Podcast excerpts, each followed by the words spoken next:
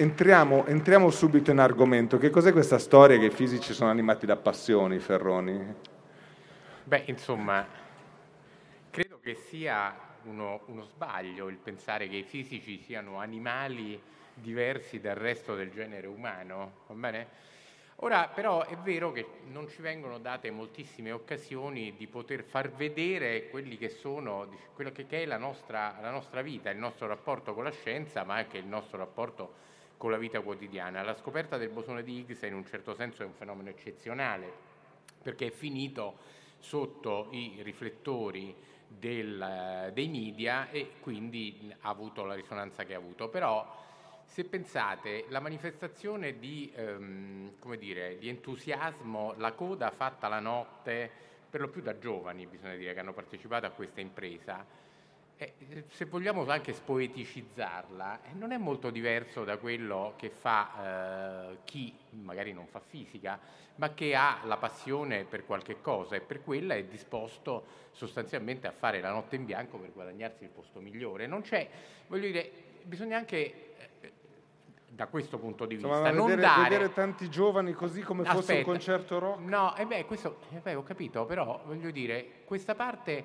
in un certo senso va smitizzata. Quella che secondo me è il momento cruciale è che la scoperta del bosone di Higgs è il compimento di una storia molto lunga, di una storia che non poteva compiersi senza che dentro questa storia ci fosse la passione, il sentimento e se volete, l'amore. Quella del bosone di Higgs è veramente una storia con i suoi tempi, con quelli che, che la fisica detta piuttosto che, eh, piuttosto che una storia d'amore tra due, eh, tra due esseri umani, tuttavia ha degli elementi eh, che ritornano. C'è il momento in cui uno diciamo, comincia a cercare, no? il momento, anche questo nella vita, c'è il momento in cui si pone il problema diciamo, che vuole eh, manifestare la sua vita con degli affetti che fino a quel momento non erano stati al centro della sua vita. C'è un percorso, c'è un percorso molto lungo che è quel percorso fatto di, di, sofferenza che è il corteggiamento. C'è un percorso molto lungo in cui ovviamente qui la storia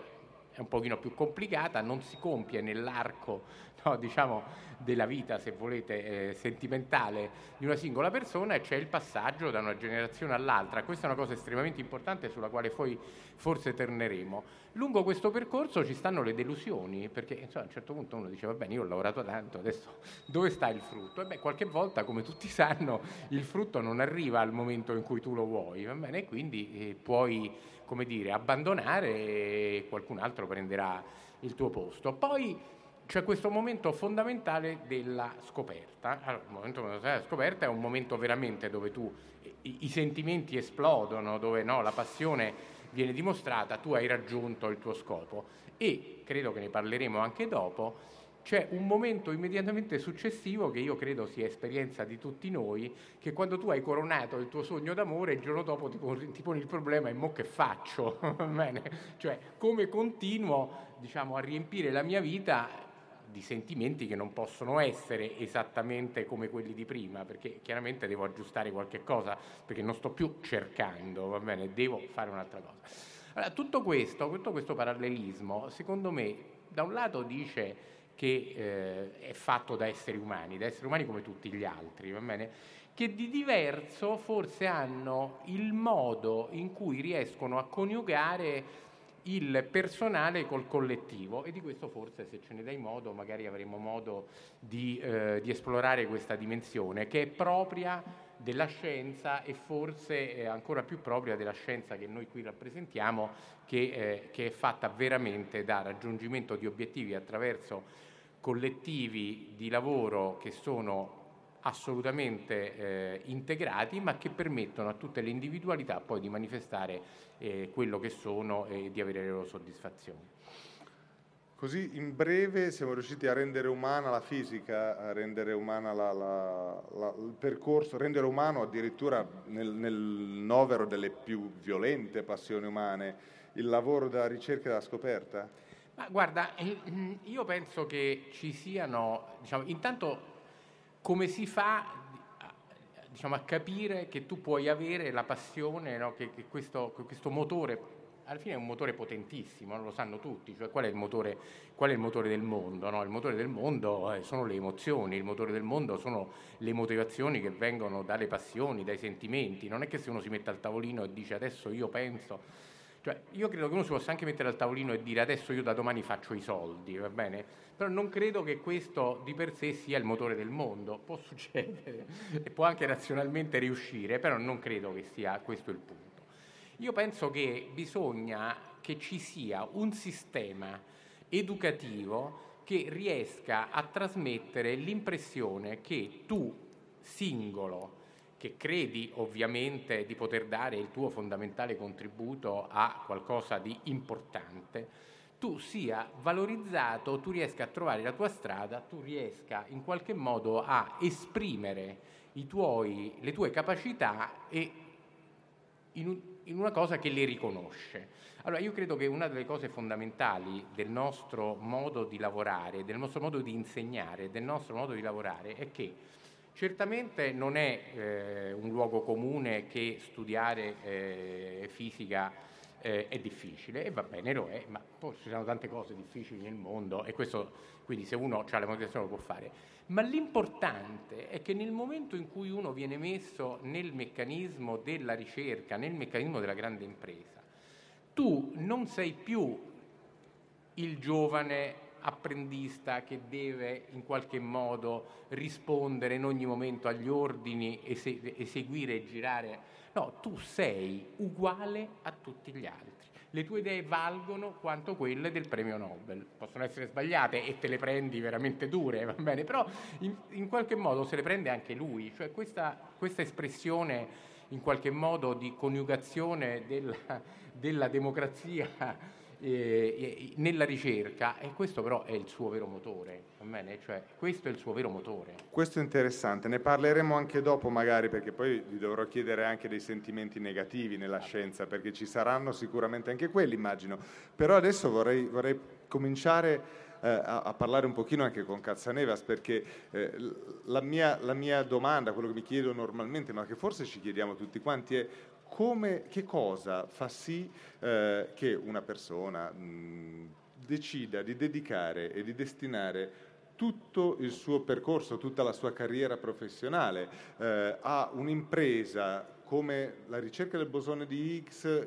che parte di fatto negli, alla fine degli anni 60, ma soprattutto con la costruzione di LHC, il grande acceleratore di Ginevra, eh, ci sono persone che hanno dedicato quasi 30 anni a questa impresa per arrivare a questa scoperta. Quanta determinazione ci vuole oltre alla passione? Grazie.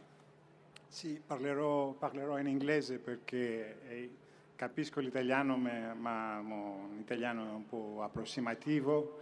Allora, come sapete, eh, forse sono d'origine greca, uh, ho scritto la mia presentazione in francese, parlerò in inglese, sarà tradotto in italiano, speriamo che sarà qualcosa che passerà. Credo che, no, forse comincio in inglese. So I think, uh, therefore I think, first of all, that one can very well uh, compare uh, the entrance to, to science as an, an entrance to, to a love story. You can say that. I, I actually compared sometimes this with, uh, if you read this. Uh, yes? Che succede? Nine. Ho huh? tedesco. You can go ahead. Yes, can, can go. go ahead. Yeah. I think, uh, so I, I, use as an inspiration, I use as an inspiration the, the, uh, the famous uh, discourse on, uh, on, uh, of Roland Barthes on love, and then you can see many parallels. Uh, Professor Ferroni said already that, for instance, the, the physicists are people that wait a lot. He talks about the Higgs. You can say the same thing about the neutrinos. The neutrinos were the was an anomaly that started in 1912. and we detected them only in 56. In between, of course, there was Fermi, Pauli, Majorana, and many physicists.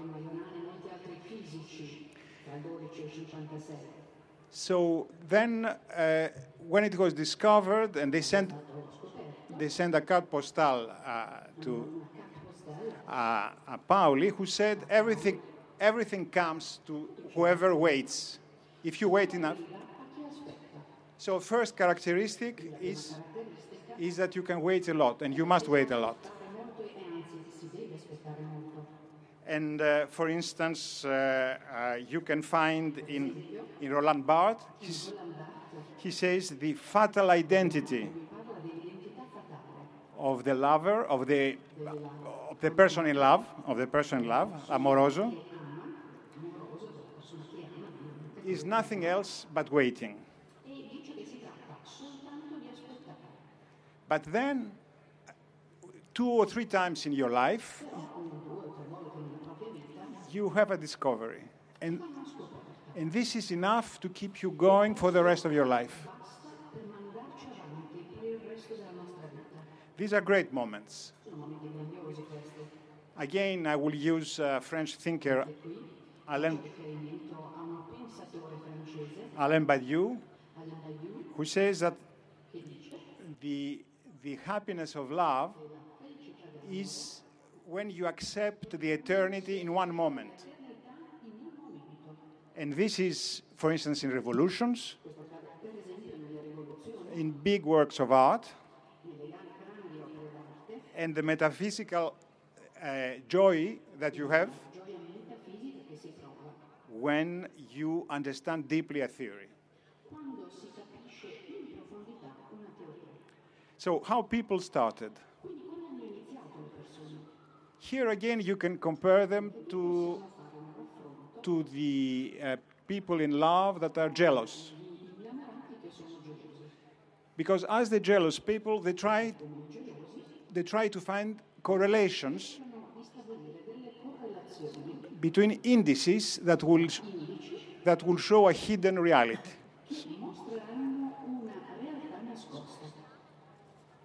Science is looking for patterns,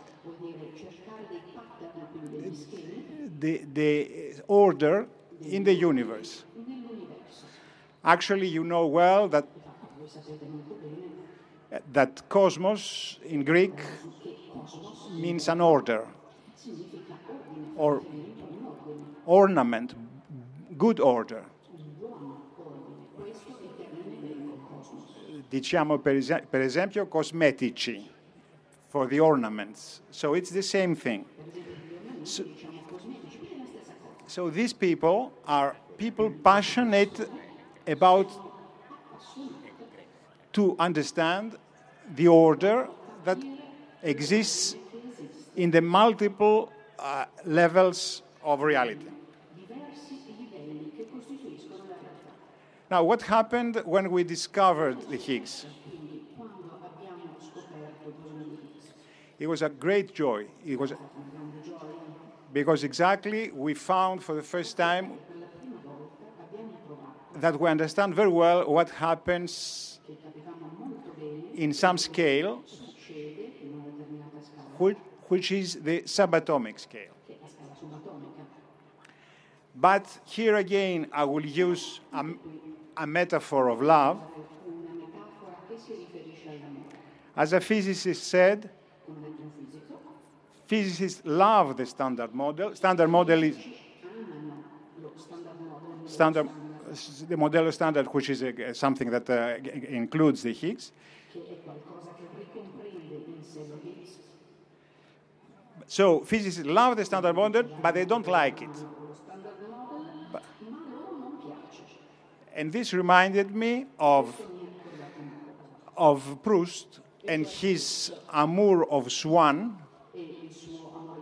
Amour de Swann, where it says, at the end of the, of the story, he says, I had my greatest love for a woman that at the end uh, I didn't like. In francese, e finalmente n'était pas mon genre. And finally, it was not my type. So these people, they were at the same time very excited, but they knew that there is something else. And this, there is a theory that it must be deeper than this standard model. For instance, we know that, uh, that we also had extraordinary results from, from a satellite, a European satellite called Planck, which gave us information about the beginning of the universe. A theory that would be good enough to like it and love it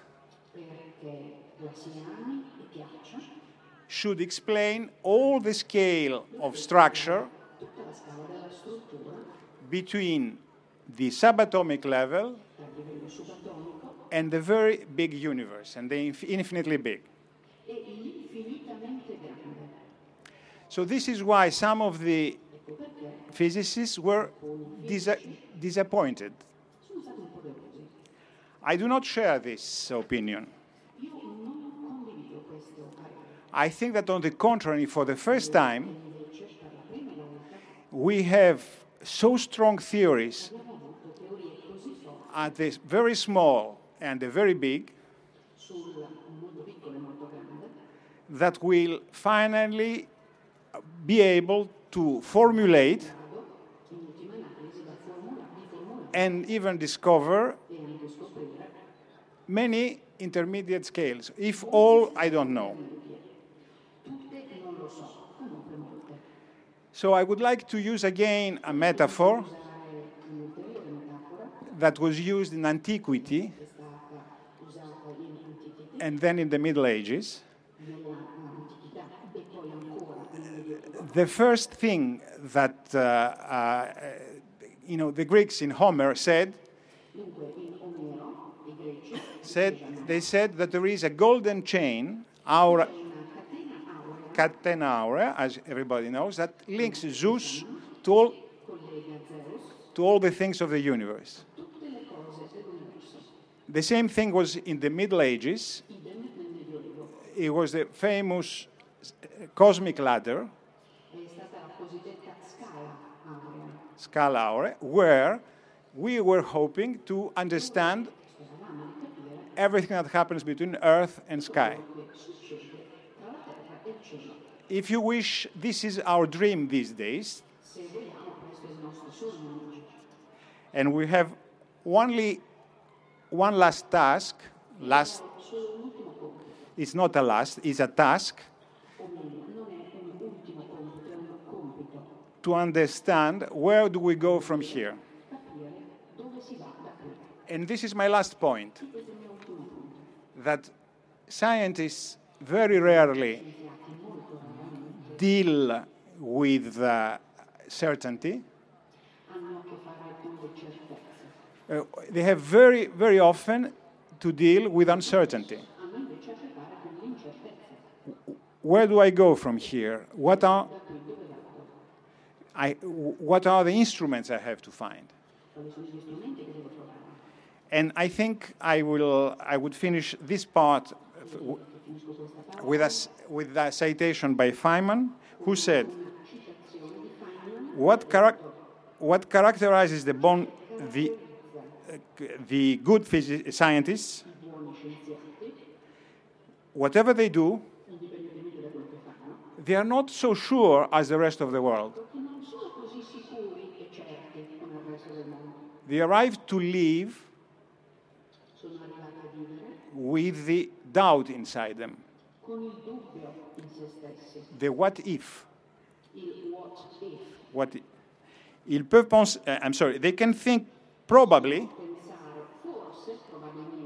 and act nevertheless, while they know that it is force.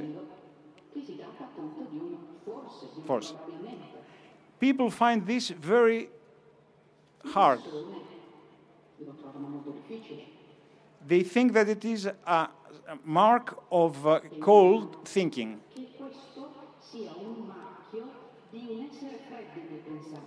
On the contrary, it is a, it is a form of, of warm understanding and profound one. A Nobel Prize so, uh, Sol Perlmutter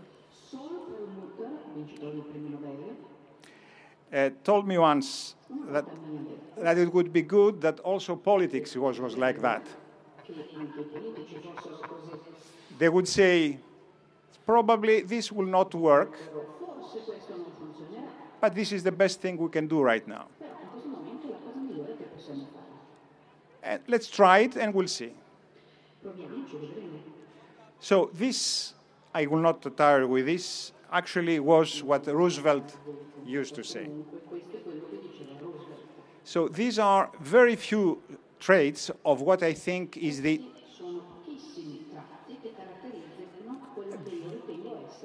the scientific activity. This is the eternal part. There is an external part. The, the way that the public sees science. I say sometimes that, that probably the public sees science as myself see baseball. I don't understand the rules. I don't understand why they are happy, why they cry. But I have some respect because it's an old. So, this is the external view of the scientist. I even have an ancient uh, uh, reference. It's the story of uh, uh, Platon, Plato says in, in Theaetetus that a little Thracian girl, a little slave from Thrace, saw Thales at the bottom of a at the bottom of a well, and he said to him, "You try to understand to understand the sky, and you don't see where you are walking."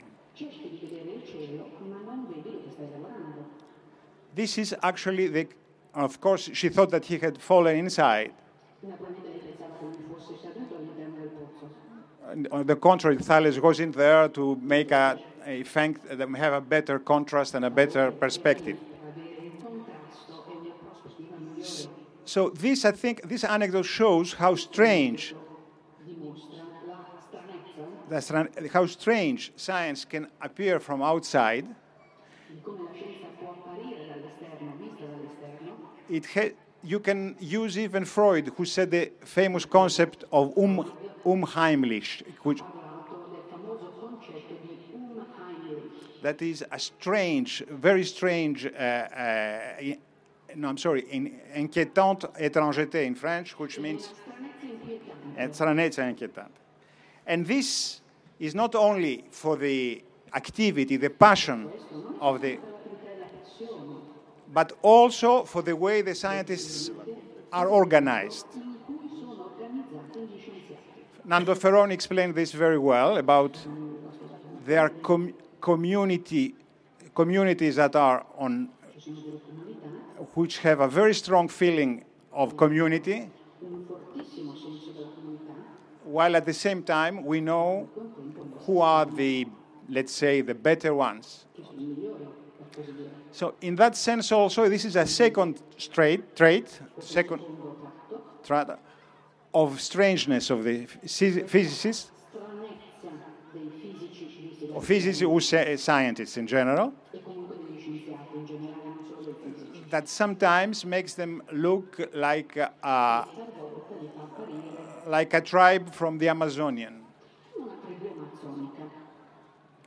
So that's why we have sociologists, I finished, uh, that sometimes come in the laboratories and examine the scientific activity as if it was exactly an ethnographic study. So between inside and outside, I hope uh, you get an idea of what is the scientific activity. Grazie professor Cazzanevas. Cazzanevas ha toccato un paio di argomenti particolarmente interessanti, perché fino adesso vi hanno raccontato la parte bella, insomma, Ferroni parlava della democrazia in questi meravigliosi, enormi gruppi di ricerca, eh, di questo innamoramento collettivo, di questa passione collettiva per la scienza, dopodiché ci sono degli aspetti che ancora non vi hanno raccontato e che però andiamo subito a toccare. Per esempio uno si chiede se esist- non esistano per caso anche delle invidie o soprattutto la competizione in questo ambito scientifico. C'è un aneddoto che racconta Fabiola Gianotti eh, che ha avuto l'onore eh, di, di, essere il chairman della, della collaborazione Atlas proprio, proprio, quando c'è stato l'annuncio ed è stata lei a fare l'annuncio della scoperta eh, del bosone di Higgs eh, Fabiola Gianotti racconta un aneddoto eh, in cui parla di una coppia, eh, una coppia di cui una, fregato. ho fregato Ferroni, ho fregato Ferroni l'aneddoto. Una coppia in cui una, una, Vabbè, allora lo faccio raccontare no, a te. No, vai, vai. Parliamo della competizione nella caccia al bosone di Higgs. Fin dove può arrivare l'innamoramento per il bosone di Higgs anche all'interno di una famiglia? Deve, allora, Intanto deve prevalere, cioè la famiglia si deve ritirare di fronte a questo problema. È ovvio che...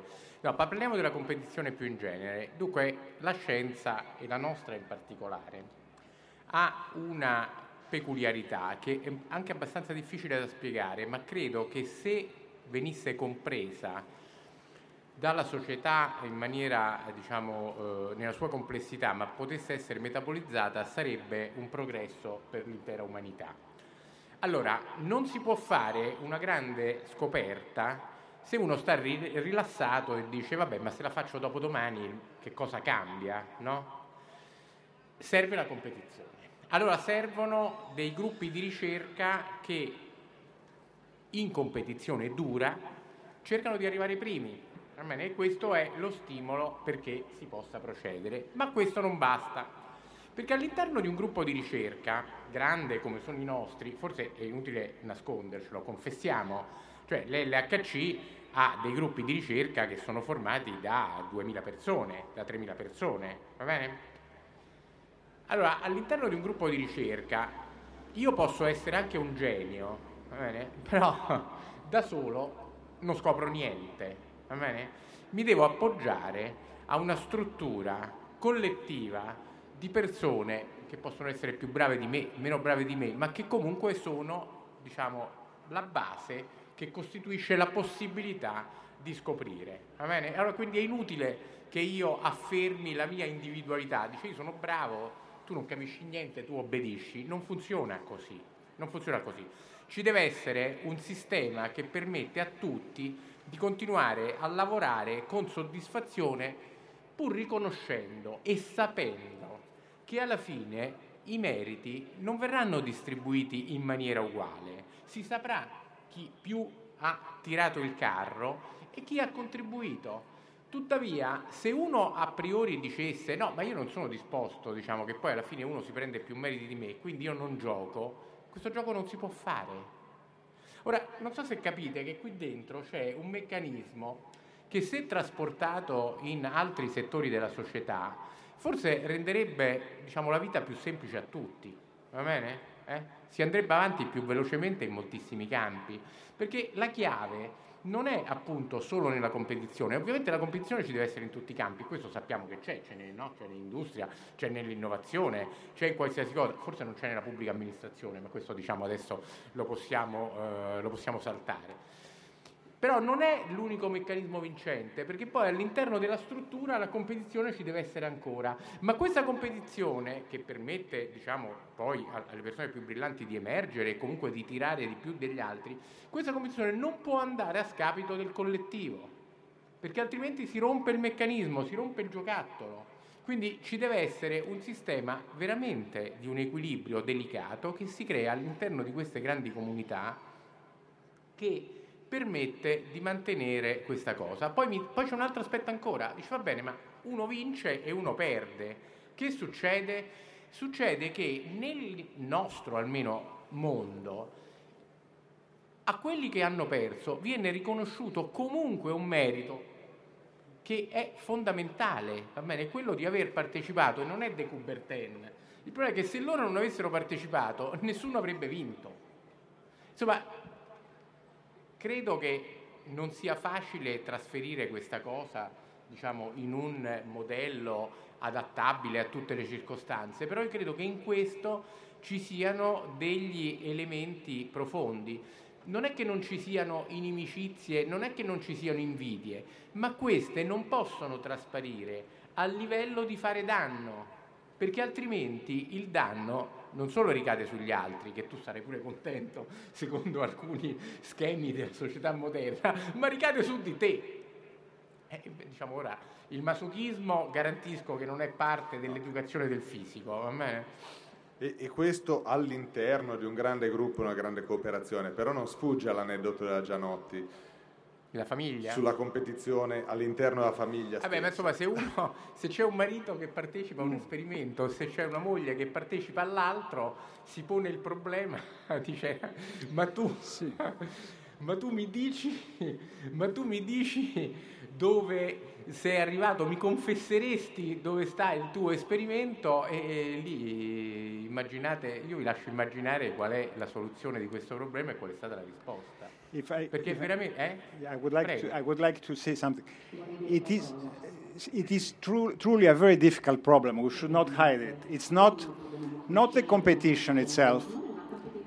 I, I spoke about the internal and external in, Immanuel Kant was calling it the private region and public region. These days, you have many more reasons. You have, you have the sphere of the journalists. You have the sphere of the blogosphere. You have the sphere of the agencies that fund the, the, the uh, research. You have in industry, and you have the state. And around every discovery or ever all of these spheres mix each other. And not and this is this is that makes it more complicated that used to be, let's say, even 20 years ago. I found something. If it leaks to the blogosphere, it, fix, it, it, leaks to the scientists, or does do should I say to my agency? And if it is wrong, what will they say? That I'm, I'm so this is what I said that one of the problems that the scientists have to deal these days is the uncertainty, not only on what they will do, but also what they will say and how they will realize. The, the, so you see, it is a, an, I said, I even called it archaic organization in the sense that it is a community.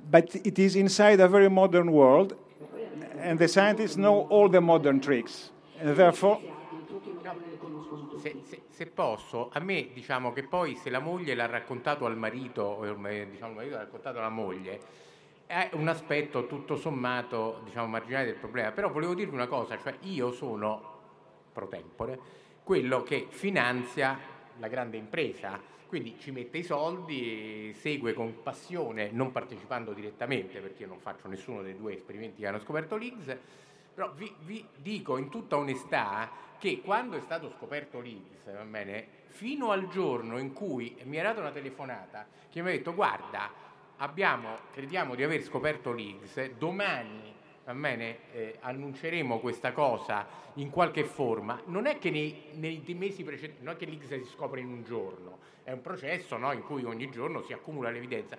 No, non è stato detto niente a me, bene? Quindi è molto più profondo di, del, del formulare se tu lo dici alla moglie o al marito, è che questa cosa, diciamo, si mantiene, questa, questa, è la competizione però, questo è il livello di...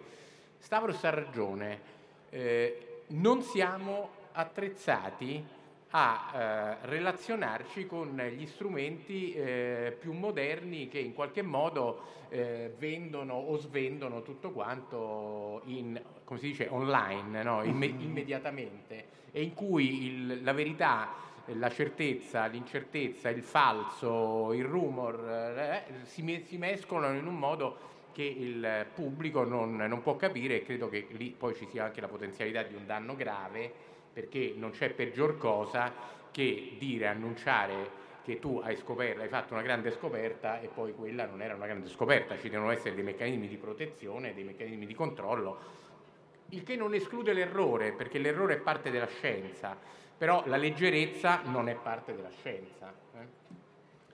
Io volevo chiedere a Cazzaneva su una cosa, perché abbiamo, abbiamo, parlato, abbiamo aperto con la metafora delle passioni e degli amori, per cui proseguiamo su questo filone proprio su un filone che è quello di una parte della sua ricerca, anzi la ricerca che mi diceva prima lo appassiona di più, ovvero sia la ricerca delle onde gravitazionali.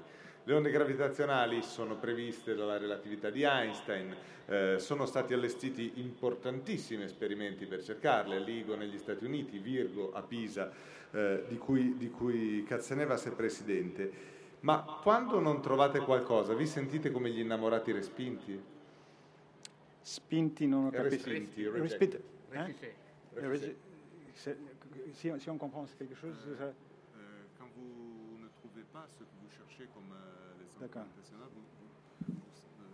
vous, vous, vous, uh, that we will be. Yes, uh, this is part of what I said before. That, uh, for instance, we discovered the Higgs, but there is there are two things that we don't understand. Two, probably two is uh, it's too little. Three or four things that we don't understand. The first thing is why um, matter is only f- uh, the matter we know is only five percent of the universe. A famous problem of uh, uh of dark energy and matter. then we don't understand the neutrinos at all. They are a stranger to the standard model. It's just and third, of course, we don't have yet a theory that uh, relate, relates gravity with, with uh, the subatomic world. Now, we try to understand better gravity because if you understand gravity, you will also understand what we call changes of phase of the universe as it expands. So it's very important to detect these gravitational waves. A proposito, I'm not anymore the president of uh, Virgo. I was since up to last year.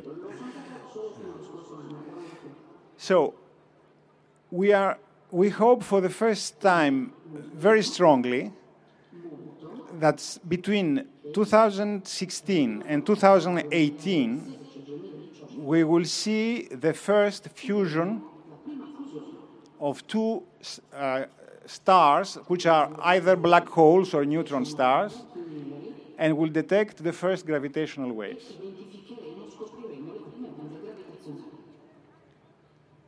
If we don't do that, if we don't detect them, then two things. Our astrophysics is not very good, or we have to, to change something in gravity. But we are very hopeful that we'll find it. And then there is another program that will will have 10 times more sensitivity. And, and this we think will be the last word. So, right now, again, gravitational waves is something that's, uh, that started in 71. And we may discover it in 2016. So it's always the same story. And once we discover the gravitational waves, there is a completely new astronomy that starts. Up to now, astronomy was light from the stars. We saw the stars, and also radio waves from the stars. But now we hope to, to understand also the gravitation, the gravitational waves that comes from the stars, and even the neutrinos that come from the stars, and even the high energy particles that come from the stars. So we will make a radiography of the universe as we do in, uh, for our bodies with all possible messengers. So this is why we are so hopeful that in the end we will have a theory that will link the infinitely small with the infinitely large. Grazie Ferroni, che poi vorrei... Eh, ah, volevo- volevo aggiungere una cosa, perché la domanda dice ma quanto sei deluso se tu non fai la scoperta per la quale hai lavorato tanti anni? Allora, intanto c'è questo, molto spesso noi lavoriamo appunto cercando una cosa di cui siamo profondamente convinti debba esistere. Il bosone di Higgs certamente apparteneva a questa categoria e le onde gravitazionali anche esse appartengono a questa categoria, devono esistere. Però, per esempio, vi dico molto francamente che eh, durante tutta la lunga avventura della scoperta del, che ha portato alla scoperta del bosone di Higgs, una parte di noi, nel profondo del cuore, si auspicava di non trovare il bosone di Higgs. Va bene? Perché non trovare il bosone di Higgs sarebbe stata una rivoluzione rispetto a un consolidamento della conoscenza. Certo, una rivoluzione che avrebbe aperto delle strade ignote, che avrebbe probabilmente eh, diciamo, eh, provocato una scossa molto profonda. E devo dire che la parte di noi che eh, razionalmente si aspettava diciamo, piuttosto di scoprirlo, lo faceva in parte per profonde convinzioni scientifiche e in buona parte per il terrore che dovendo giustificare a chi aveva finanziato la costruzione dell'acceleratore, il quale diceva va bene, allora l'avete scoperto il bosone di Higgs e uno dice no, guardi, non l'abbiamo scoperto ma siamo più contenti. Quello diciamo, diceva va bene, voi siete contenti ma io non vi do più i soldi. Cioè c'era mm, questa, questa componente un pochino, come dire, pelosa nella, nella cosa.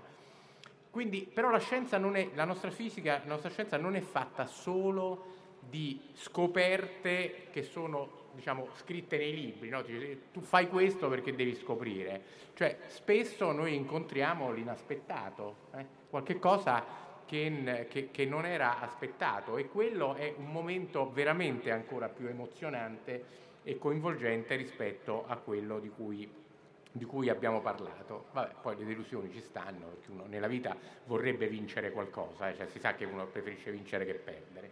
Quello sempre, però Ferroni, eh, una, rimanendo, rimanendo un pochino più sulla fisica che sull'aspetto emotivo in questo momento, perché mh, parlando di queste grandi imprese, parlando della ricerca delle onde gravitazionali, della scoperta dei neutrini, parlando anche solo della costruzione di una macchina come LHC, abbiamo- ab- dicevamo eh, la progettazione di LHC inizia negli anni 80 e si arriva ai risultati nel 2012, quindi sostanzialmente tutta la carriera lavorativa di un fisico eh, e in realtà eh, più di una generazione di giovani che si forma su questa macchina e costruisce questa macchina e arriva a portarla a funzionamento. E poi l'HC funzionerà ancora per diversi anni.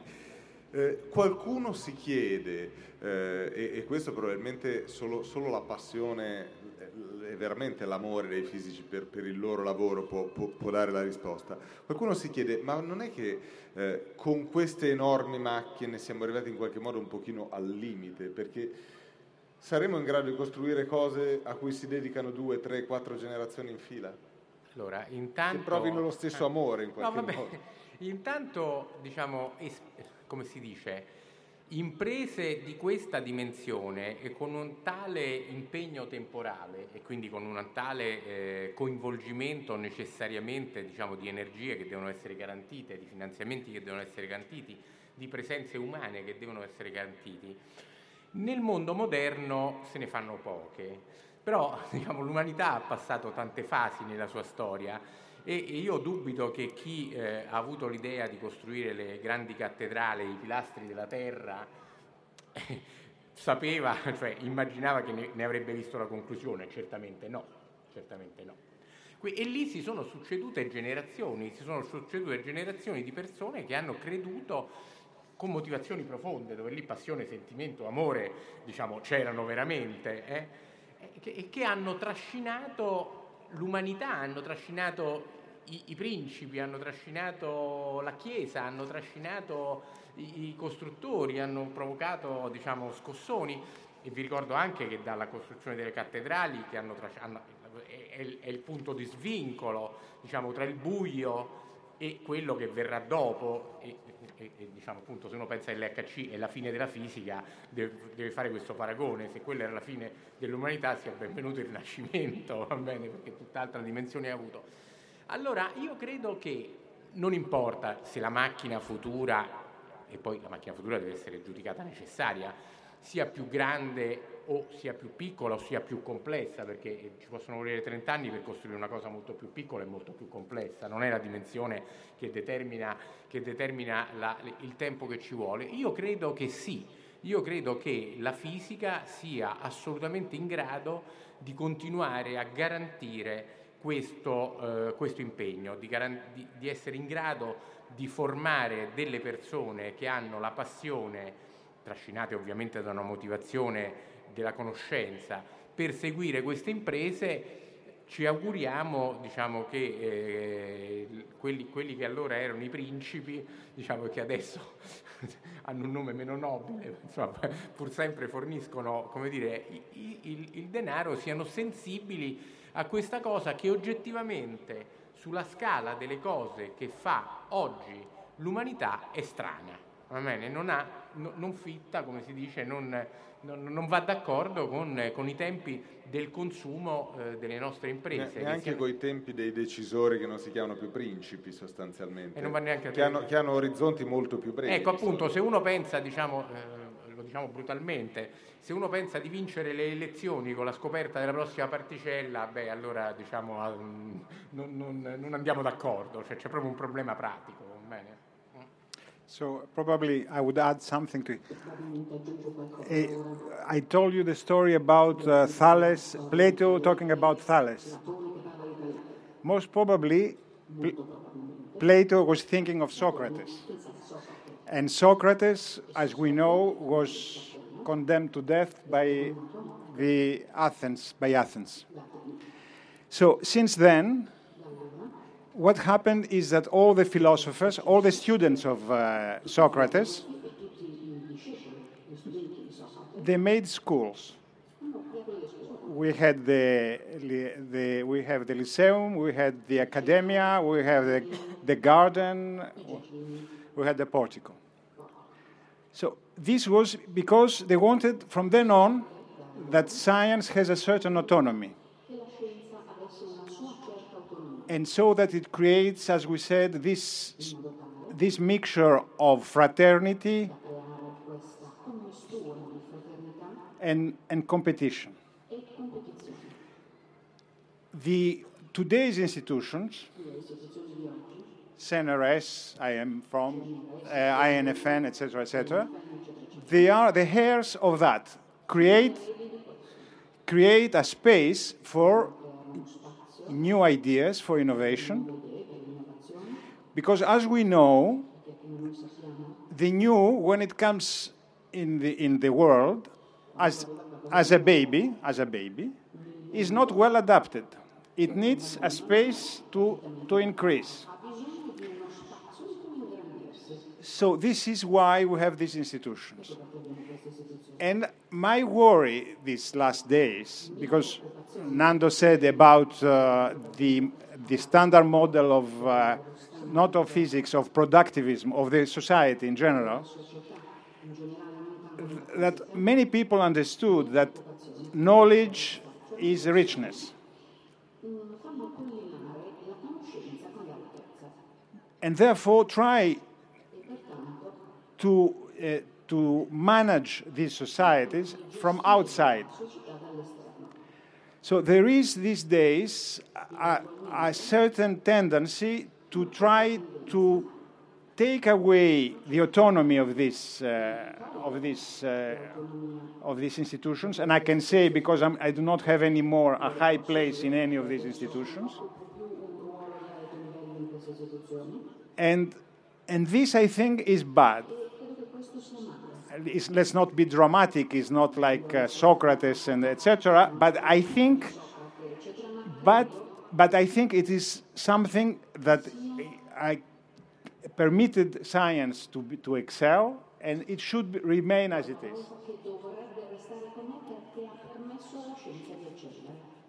Grazie Carseneva. Tra poco noi dobbiamo fermarci, però io vorrei che in breve eh, mi, mi, dobbiamo fermarci per lasciare anche un po' di spazio al pubblico, però vorrei che molto in breve mi diceste, abbiamo parlato fino adesso eh, di, questa, di questo amore per la conoscenza che è una grandissima infatuazione individuale e collettiva allo stesso tempo. Vi va di andare sul personale e di dirmi come è nata in voi questa passione, Ferroni? Diciamo, come tutti gli studenti... Guarda, come questo... tutti gli studenti all'uscita del liceo, uno non è che abbia proprio le idee chiarissime, non è che 40 anni fa credo fosse molto diverso da oggi Ovviamente sei guidato da quello che ti è riuscito meglio. Ora, ovviamente, diciamo, a me era riuscita molto bene la matematica, la fisica, come noto in Italia, licei non, praticamente non si insegna, quindi quello non poteva succedere.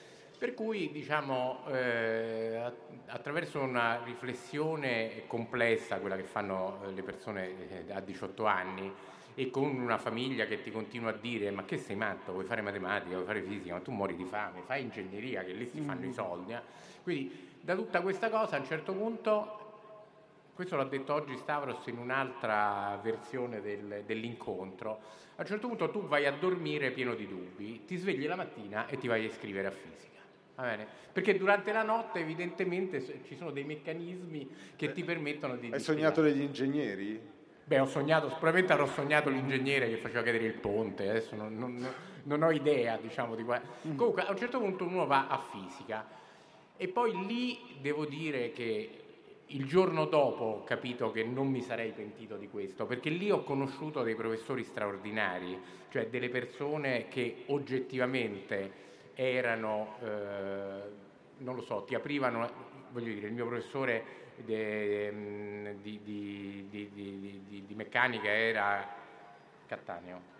Non parente. No, e, ehm, cioè un signore dell'Ottocento con la classe però diciamo di quello che sapeva spiegare. Il mio professore di fisica era Edoardo Amaldi, eh, il mio professore di, di metodi matematici, ma che la matematica mentalizzata mi piaceva, era Bruno Tuschek e questo meriterebbe di per sé un discorso a sé. Bruno Tuschek è quello diciamo, che un giorno, avendo avuto un incidente stradale, sono arrivati i poliziotti, parlava un po' diciamo, italo-tedesco, sono arrivati i poliziotti e gli ha detto no perché io il mio sistema di riferimento andavo esattamente con mia velocità, ma lì improvvisamente altro ha, accelera- ha decelerato e quindi io ho urtato. L'hanno portato al manicomio. Mm-hmm. È andato Edoardo Amaldi, l'ha tirato fuori, dice guarda questo è uno dei più grandi fisici del Novecento, ridatemelo, diciamo, poi, poi, pago io.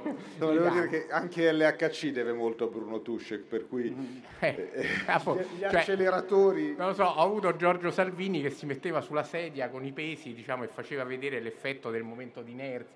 Cioè, voglio dire, e, e, altri, quindi forse sono capitato in un momento fortunato, non lo voglio sapere, però diciamo, il giorno dopo ho capito che quella era la mia strada, che meritava diciamo, di studiare giorno e notte per arrivare da qualche parte. Poi a un certo punto, quando tu fai la tesi, ti danno ti dicono che un esperimento che deve funzionare fra un anno è nelle tue mani, va bene? Perché a me hanno messo in una beamline del CERN con 100 oggetti, diciamo che si chiamano vetri al piombo, ma insomma non importa, con un fascio di particelle e mi hanno detto guarda, quando hai finito di metterli tutti a punto ti laurei, va bene? E se non funzionano l'esperimento non funzionerà.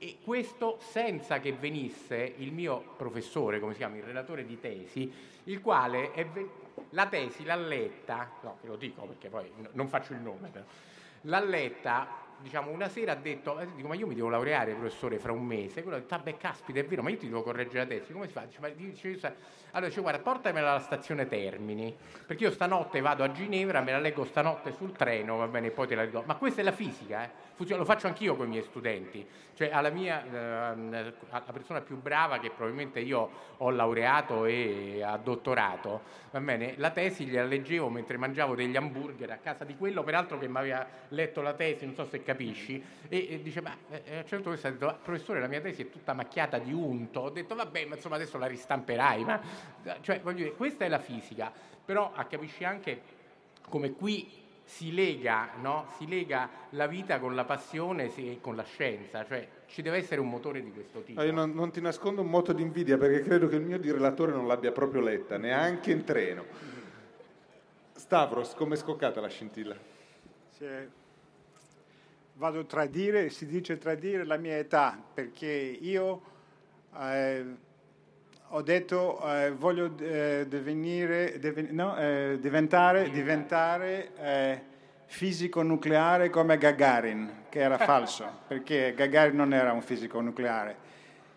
Ma eh, c'è una cosa, questa, per nostra, nostra età, agli anni 16 era qualcosa di straordinario. La, la, la, Gagarin, lo spazio e queste cose. E forse eh, qualche anno fa ho pensato che finalmente faccio come, come tu hai detto, fatto, faccio l'astroparticelle. E mi, mi ho detto, finalmente l'astroparticelle è questa cosa, è il cielo e le particelle, dunque nucleare come, come Gagarin. Dunque ho finito per fare la cosa che voleva quando, quando aveva beh, dieci anni. Così, una passione così giovanile? Sì. Eh Io vi ringrazio entrambi perché a questo punto lascerei spazio a domande e interventi da parte